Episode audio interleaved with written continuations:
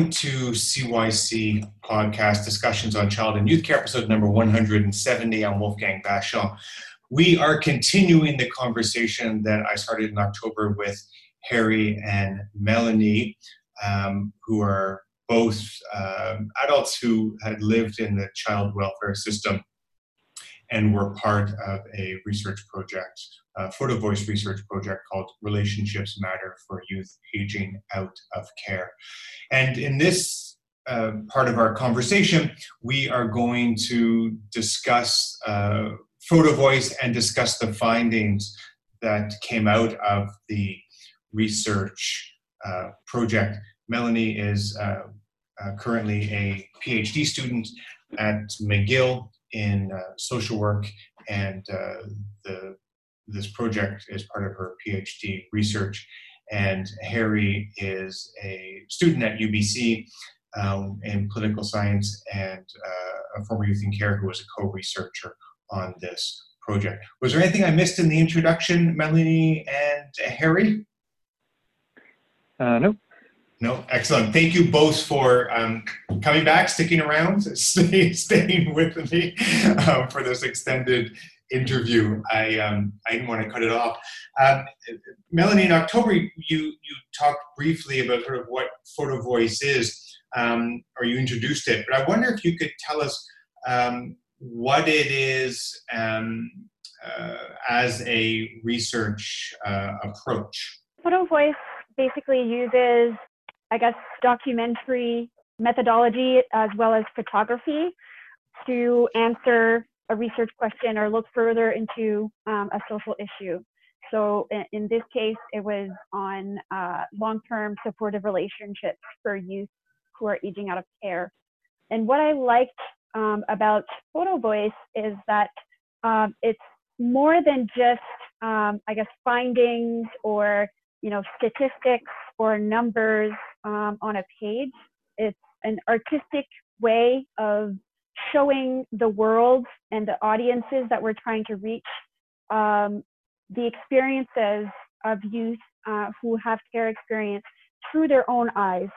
And so it allows for the co-researchers to really control the story that gets put out there, the narrative that gets put out there, and really uh, puts people, the viewers, uh, into their shoes uh, because they're literally looking at their outlook um, on the world on this particular issue.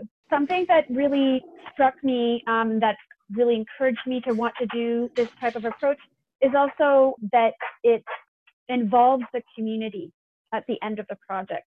At the end of our project, we held a photo exhibit event uh, at a local gallery at Roundhouse uh, in downtown Vancouver and invited the community at large to come. It was open and free. We invited uh, family uh, members, friends, frontline workers, and community organizations and government agencies. We invited uh, ministers from uh, various ministries. We had provincial directors there, regional directors there, representatives from um, the Child and Youth Advocates Office. So uh, it was actually quite powerful the, for to close the project that way. And we also were able to get some media attention uh, surrounding this event and get the word out there um, about what it what it is that we were doing and what key messages we wanted the general public to be aware of, as well as uh, key politicians and policy decision makers. Nice. I dare say you had more people at that than 98% of all PhD research will ever see. Um, it's just not, uh, yeah, I mean, you know, as somebody who engages with, with research pretty frequently, um, that is not the common experience to have uh, that, that sort of a turnout for, for research findings. So, way to go. Uh, Harry, what what does the process look like? So Melanie talked about you know taking photographs, but what sort of how did that work and, and what was your experience in that?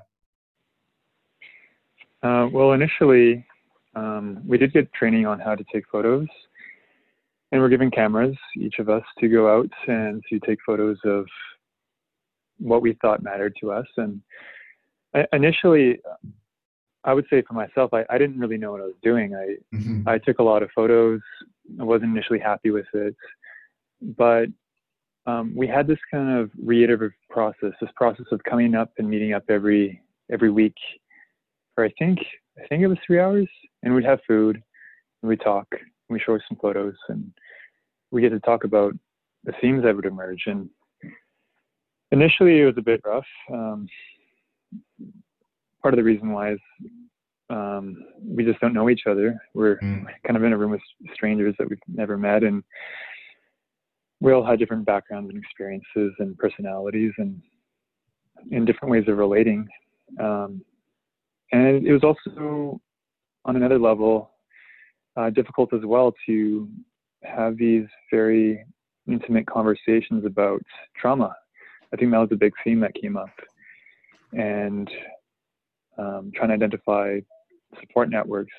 Um, that in itself sometimes can be a very difficult process if if those things are not easily identifiable in one's life. So, but I, I would say overall, uh, at the end of it, we we all were developing um, very in-depth analysis and like interconnections between a lot of issues that went beyond living in the youth and care system. Um, that touched on subjects of housing, it touched on subjects of um, poverty and um, um, and, a, and a whole host of other interlocking factors that um, that consists of the world we live in today. So uh, I would say in the end of it, we really made stronger connections with each other, and we also made um, very great works of art that had a political message behind it. Absolutely.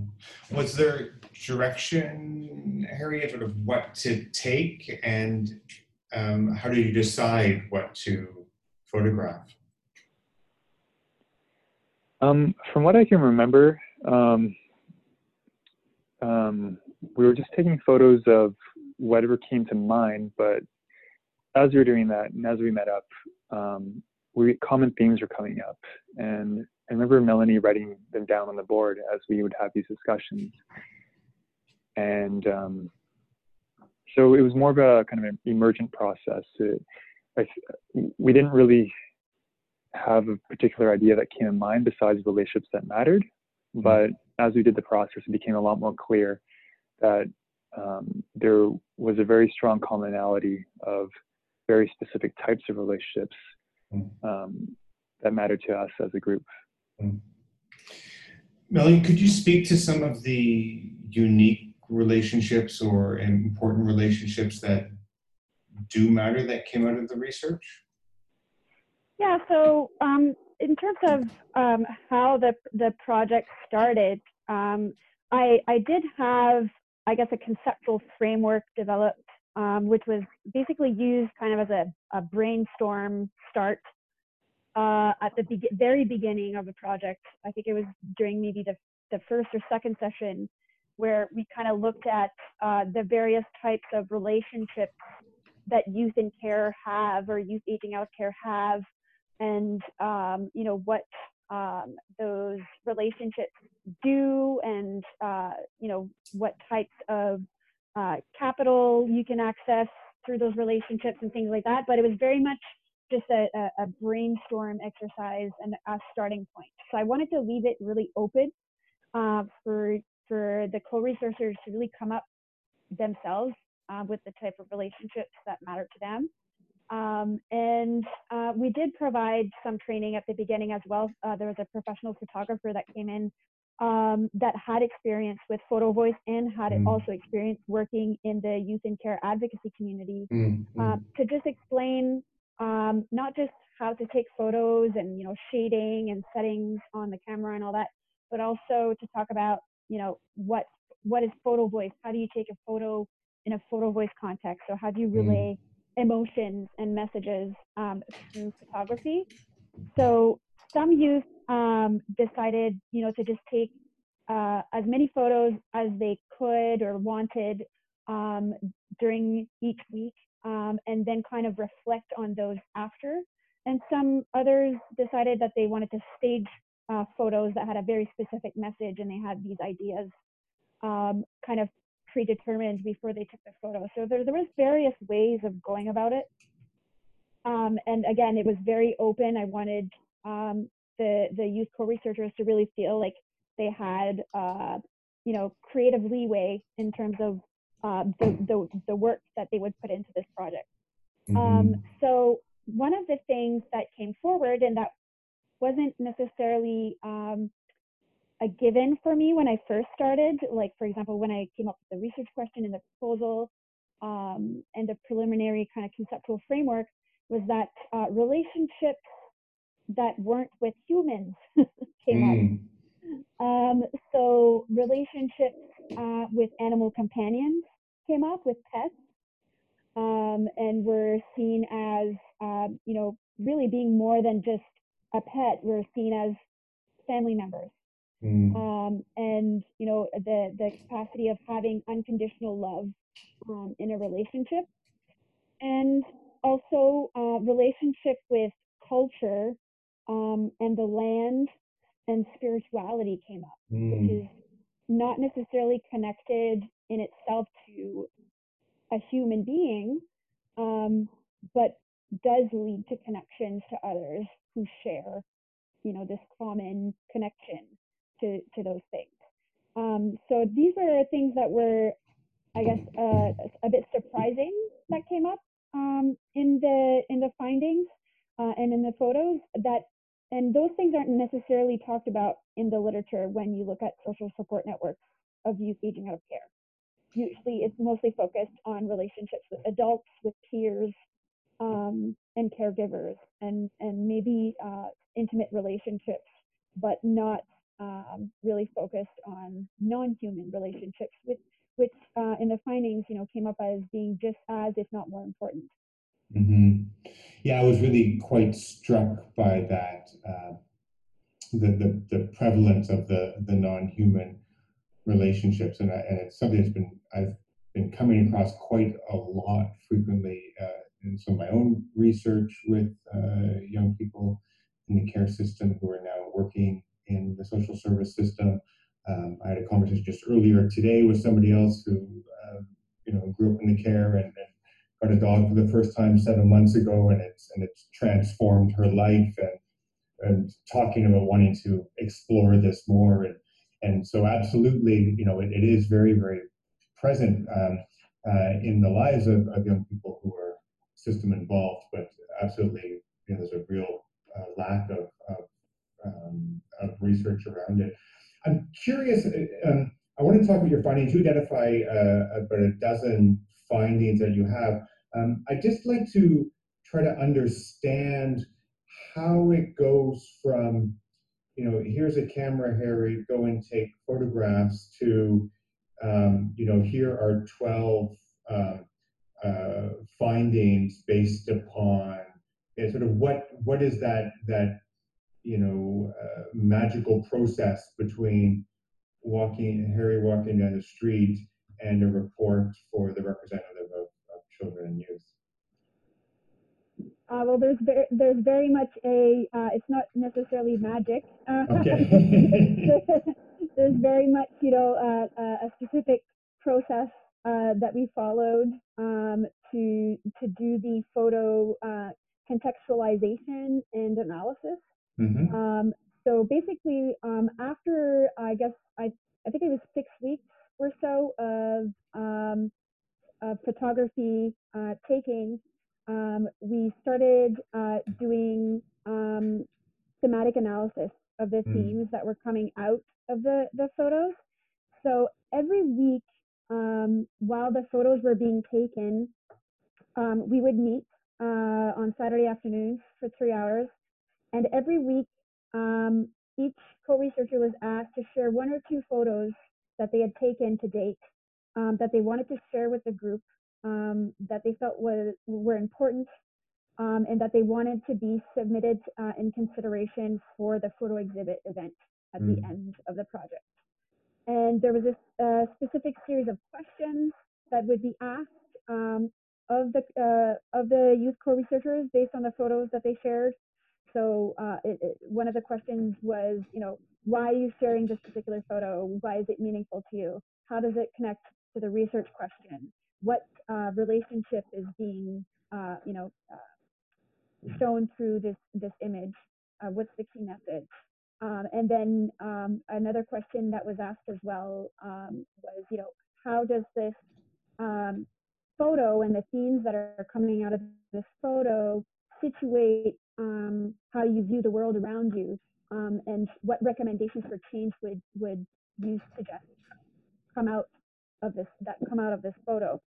So i uh, recorded uh, i audio recorded all these sessions um, and i transcribed um, basically every photo contextualization um, of the photos that were submitted during these sessions and then i i sent those uh, transcripts uh, accompanied by the photos they had submitted to each useful researcher uh, for them to uh, verify and for them to approve uh, because I wanted to also leave room for them to say, okay, no, actually I want to change uh, this quote or I want to redact something or, you know, I really wanted them to have full control of the narrative even at the transcript level.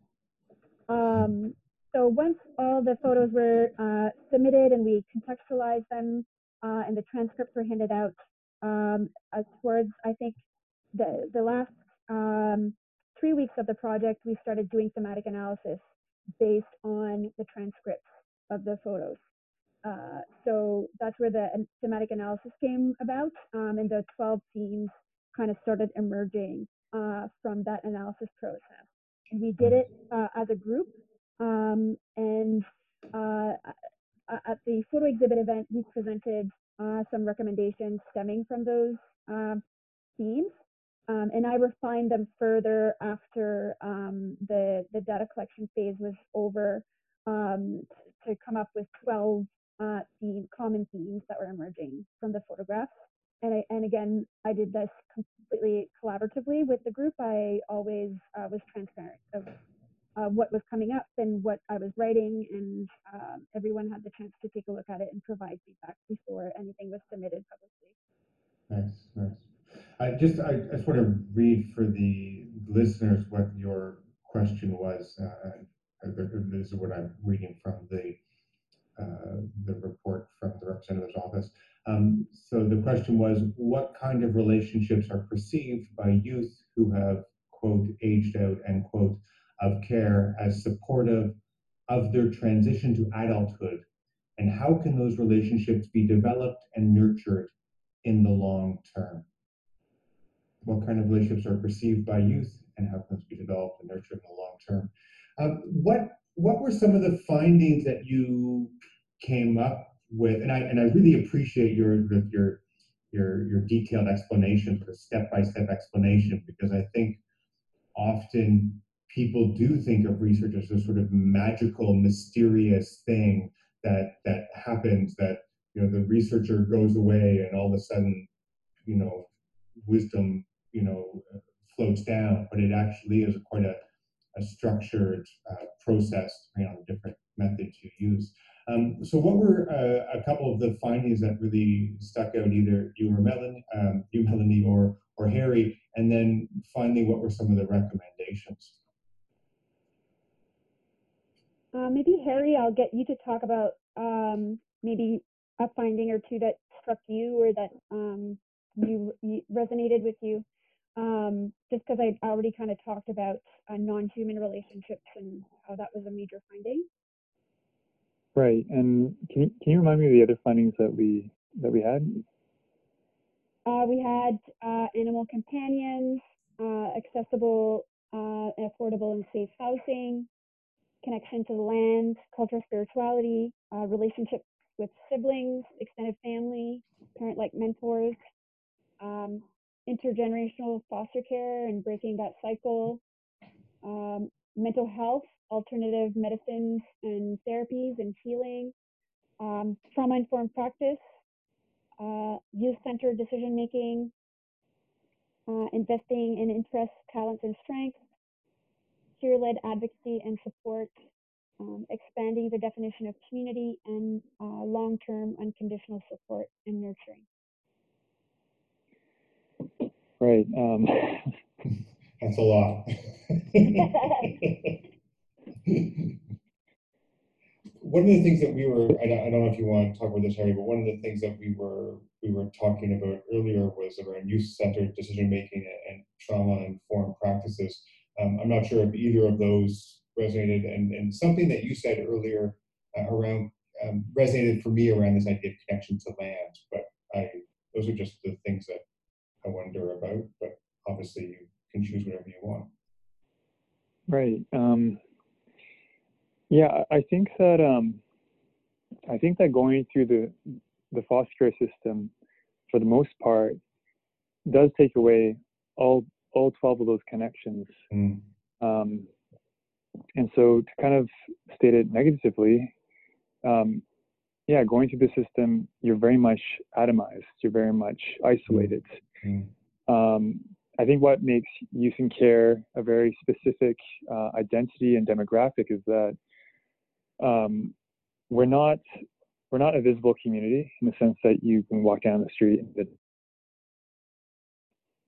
um, Sorry, and then cut out there. It's not that you can walk down the street and what? Oh, so I think that uh, for youth in and from care, they constitute a a, a, a social identity mm. um, that is invisible mm.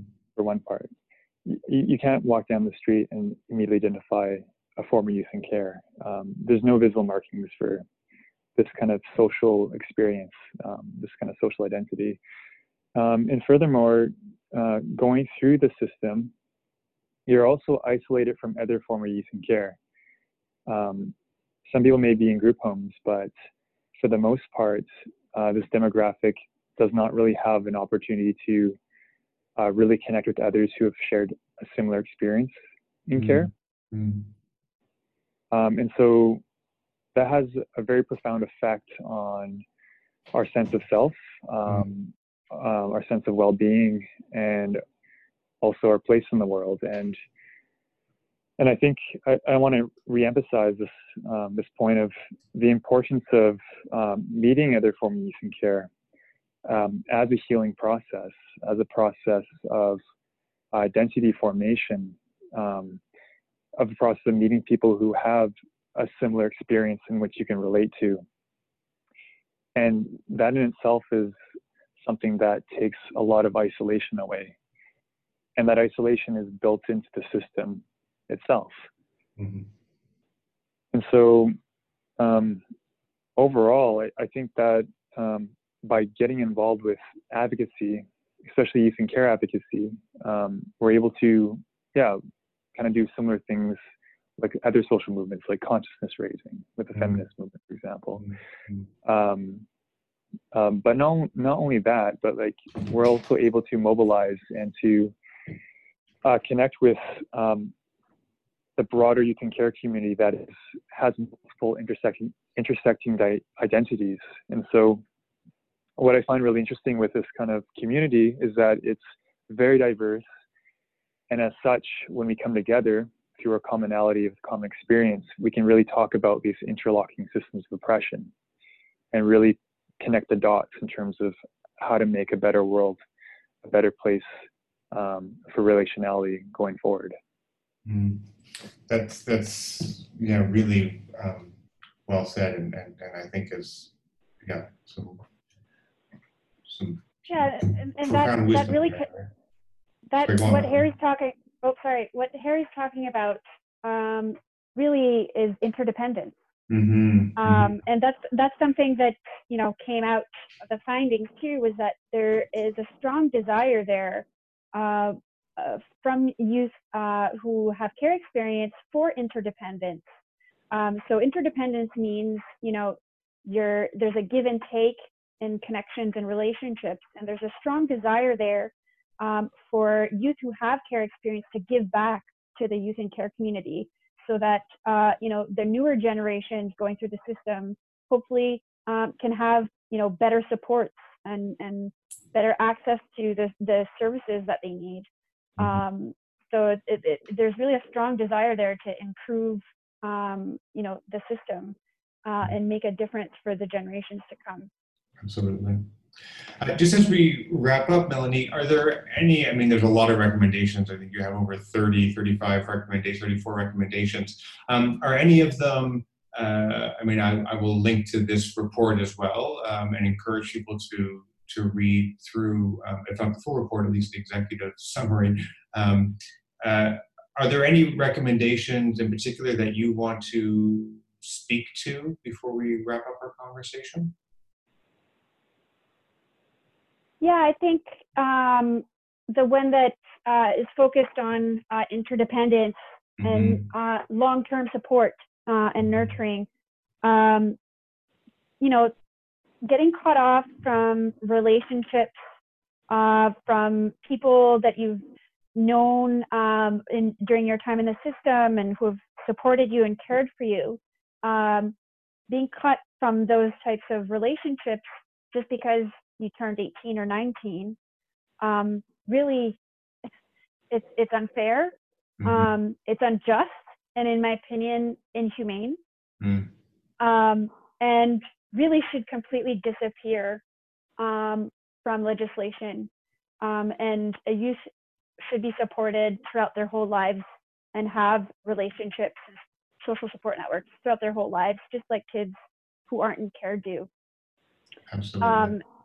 And but at least you know that'll take take probably my lifetime if not longer to happen mm-hmm. um, at least you know extend the aging out care aging out of care age to mm-hmm. 25 mm-hmm. um, mm-hmm. that could be a start um, and that's something that came out of the recommendations and that um, a lot of the co-researchers um, felt really strongly about was that um, 18 or 19 is way too young. Mm-hmm. Um, in, in, this day and age, you're you're really still just a kid. Yeah. Um, and because of that cutoff, we're forced to become kind of instant adults, and we really don't get to be kids. Yeah. Yeah. Yeah, absolutely. Yeah, in the in the work that I'm doing with practitioners from care, you know, I interview people from their um, 60s down to the 20s and and that sense of isolation and sense of community um, simultaneously. Um, you know it, it's like you said um, harry you sort of you people walk around without without necessarily knowing. And as you start to converse you know yeah it's amazing once you start to open up and uh, listen um, how people from from care exist and so many, so many, so many facets of the of the world um, and passing by. And so there's many people who I've known for years who I had no idea were um, from care because because it's not actually spoken about in in, in a number of places, um, and there isn't that that long term connection necessarily. Yeah, there's stigma also yeah. associated with it, and sometimes people don't feel comfortable self disclosing um, that they've been in care because of that attached stigma. Absolutely. Um, and that's something that uh, definitely needs to be addressed. Um, and that's part of the reason why you know we we did this project was also to inform the general public um, on the issue and to you know make them aware that aging out is a thing yeah. because most most people from the general population think aging out means you know retiring from old age. Right. um, they don't necessarily click uh, into oh this is a thing for kids who have been in care. Um. You know, so it's it's part of part of the project is also developing you know a, a social awareness on this issue. Absolutely. Uh, Melanie, Harry, I want to thank you both so so much for for your your time, um, a long time you you you've given to us. Um, anything else you want to say before we wrap up our conversation? I'm good. Thanks for taking the time to talk to us. Oh, my pleasure. Thank you both for for taking the time, and uh, I look forward to uh, reading your your final dissertation, Melanie, at some point in time. Sorry, I laugh because it takes forever. Anyway, I've been working on this for nearly a year. Uh, the dissertation, the, the report came together much much quicker than my dissertation is. yeah, yeah, that happens. All right. Thank you both. Take care of yourselves and bye bye for now. Thank you. Thank you. Bye. Bye. Um, that was excellent. That was great. Um, I'm, I'm so, so happy. I'm so appreciative of your extended time. Um, yeah, lots of really, really, really great stuff in there. I think people will, will really appreciate. Um, any, any, any, there's no flubs or anything that you need to edit out or anything like that, I don't think, from either of you? Um, I'm I'm okay, not- I think. Yeah, I'm I'm not really sure. I mean, um, I, I think I may have tripped up on a few words here and there, Oh, yeah, but um, So did I, so not to worry. I trip up all the time. Absolutely. Um, yeah, no, it was good. It was good. It was good. Uh, thank you both. It will be, I'll put part one up at the end of October. Um, Okay. So we're, we're way ahead, so it, it won't be up for, you know, until the end of the month. But I'll send you, uh, I'll send you both an email um, when it's up. And then uh, again, we'll probably put part two up uh, in November, uh, unless the only reason that would uh, change would be um, if I get if I get too many interviews, then I'll put it up sooner. Um, but I'll let you know if that happens. Okay, thanks. Awesome. share on social media. Please do, please do, and uh, you have no problem with me linking stuff from the the website, eh, Melanie? No, please do. Uh, there's also a project video in addition Yes. to the ebook. Uh, please Yeah. link those things. Uh, it's really important for, for people to be aware of all the things we've been doing. Absolutely, absolutely. I'll put I'll put links to all of it.